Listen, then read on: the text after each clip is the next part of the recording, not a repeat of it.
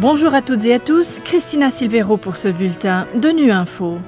Au menu de l'actualité, l'ONU salue la première évacuation médicale de Gaza. L'UNICEF souligne que les enfants paient le plus lourd tribut dans l'enclave palestinienne. Enfin, nous marquons la journée mondiale de l'AVC. L'ONU a salué ce mercredi la première évacuation médicale de Gaza. L'Égypte a en effet accepté l'entrée sur son territoire de blessés et malades pour qu'ils soient soignés. Le terminal passager de Rafah entre l'Égypte et Gaza a été exceptionnellement ouvert pour la première fois depuis l'escalade de la violence. Jérôme Bernard nous en dit plus. Le chef de l'Organisation mondiale de la santé, Dr Tedros, a salué la décision prise par l'Égypte et a indiqué que l'OMS travaillait avec le ministère égyptien de la Santé à la planification des évacuations médicales. Il a toutefois averti que l'attention ne doit pas être détournée des besoins bien plus importants de milliers de patients à Gaza et a réitéré ses appels à la protection des hôpitaux ainsi qu'à une accélération immédiate du flux d'aide médicale vers Gaza. Mardi a vu l'entrée à Gaza du plus grand convoi d'assistance depuis la reprise de l'acheminement de l'aide via Rafah le 21 octobre, composé de 59 camions transportant de l'eau, de la nourriture et de médicaments. Toutefois, l'entrée de carburant désespérément nécessaire au fonctionnement des équipements de secours reste interdite. Le chef de l'ONU, Antonio Guterres, a souligné que le volume de l'aide entrant n'était pas proportionnel au nombre de civils coincés dans l'enclave. Plus de 1,4 million de personnes sont déplacées à l'intérieur de Gaza, dont plus de 689 000 ont trouvé refuge dans des installations de l'Agence des Nations Unies pour les réfugiés de Palestine. Les abris de l'UNRWA dépassent désormais près de 4 fois leur capacité prévue. Les enfants paient le plus lourd tribut dans l'escalade du conflit israélo-palestinien à Gaza. C'est l'alerte qu'a lancée cette semaine l'UNICEF, soulignant que chaque jour, plus de 420 enfants sont tués ou blessés à Gaza. Aussi, les enfants commencent à tomber malades à force de boire de l'eau non potable depuis 10 jours. Pour en savoir plus, ONU Info a joint Salim Owais du service de communication de l'UNICEF au Moyen-Orient.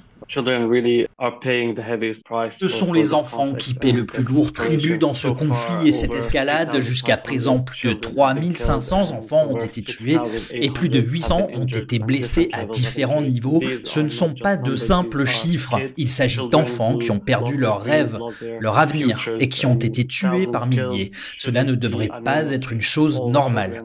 Tous les enfants ont été exposés aux conséquences de cette escalade. Ils ont vu leurs parents, leurs familles, leurs sœurs et leurs frères se faire tuer sous leurs yeux, leur maison, leur communauté disparaissent en une fraction de seconde, leur santé et leur bien-être émotionnel, psychologique et mental s'en ressentent, cela peut durer toute une vie. Quelle que soit l'aide apportée, elle n'est pas suffisante, c'est pourquoi nous demandons un cessez-le-feu bien sûr, mais aussi l'ouverture de tous les points de passage vers Gaza pour permettre l'acheminement de l'aide et garantir la protection de cette aide, ainsi que celle des travailleurs humanitaires sur le terrain afin de pouvoir atteindre tous les enfants où qu'ils se trouvent dans la bande de Gaza.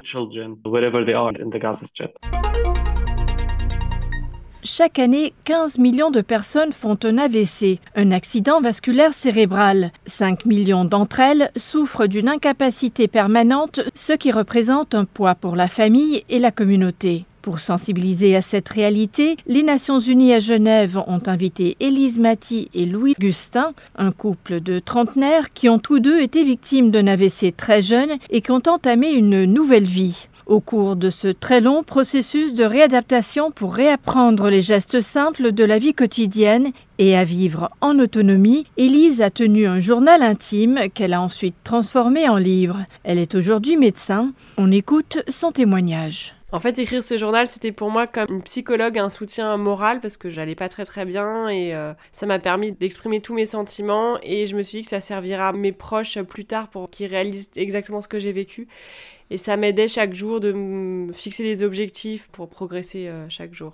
Je pense que ça peut aider beaucoup de monde, pas forcément des victimes d'AVC, mais euh, aussi les aidants et des personnes qui vivent des drames, des choses difficiles dans la vie, ça touche tout le monde. Et j'espère que ce livre pourra apporter un peu d'espoir à des gens qui vont pas bien un instant T et qui voient la lumière au bout du tunnel, quoi.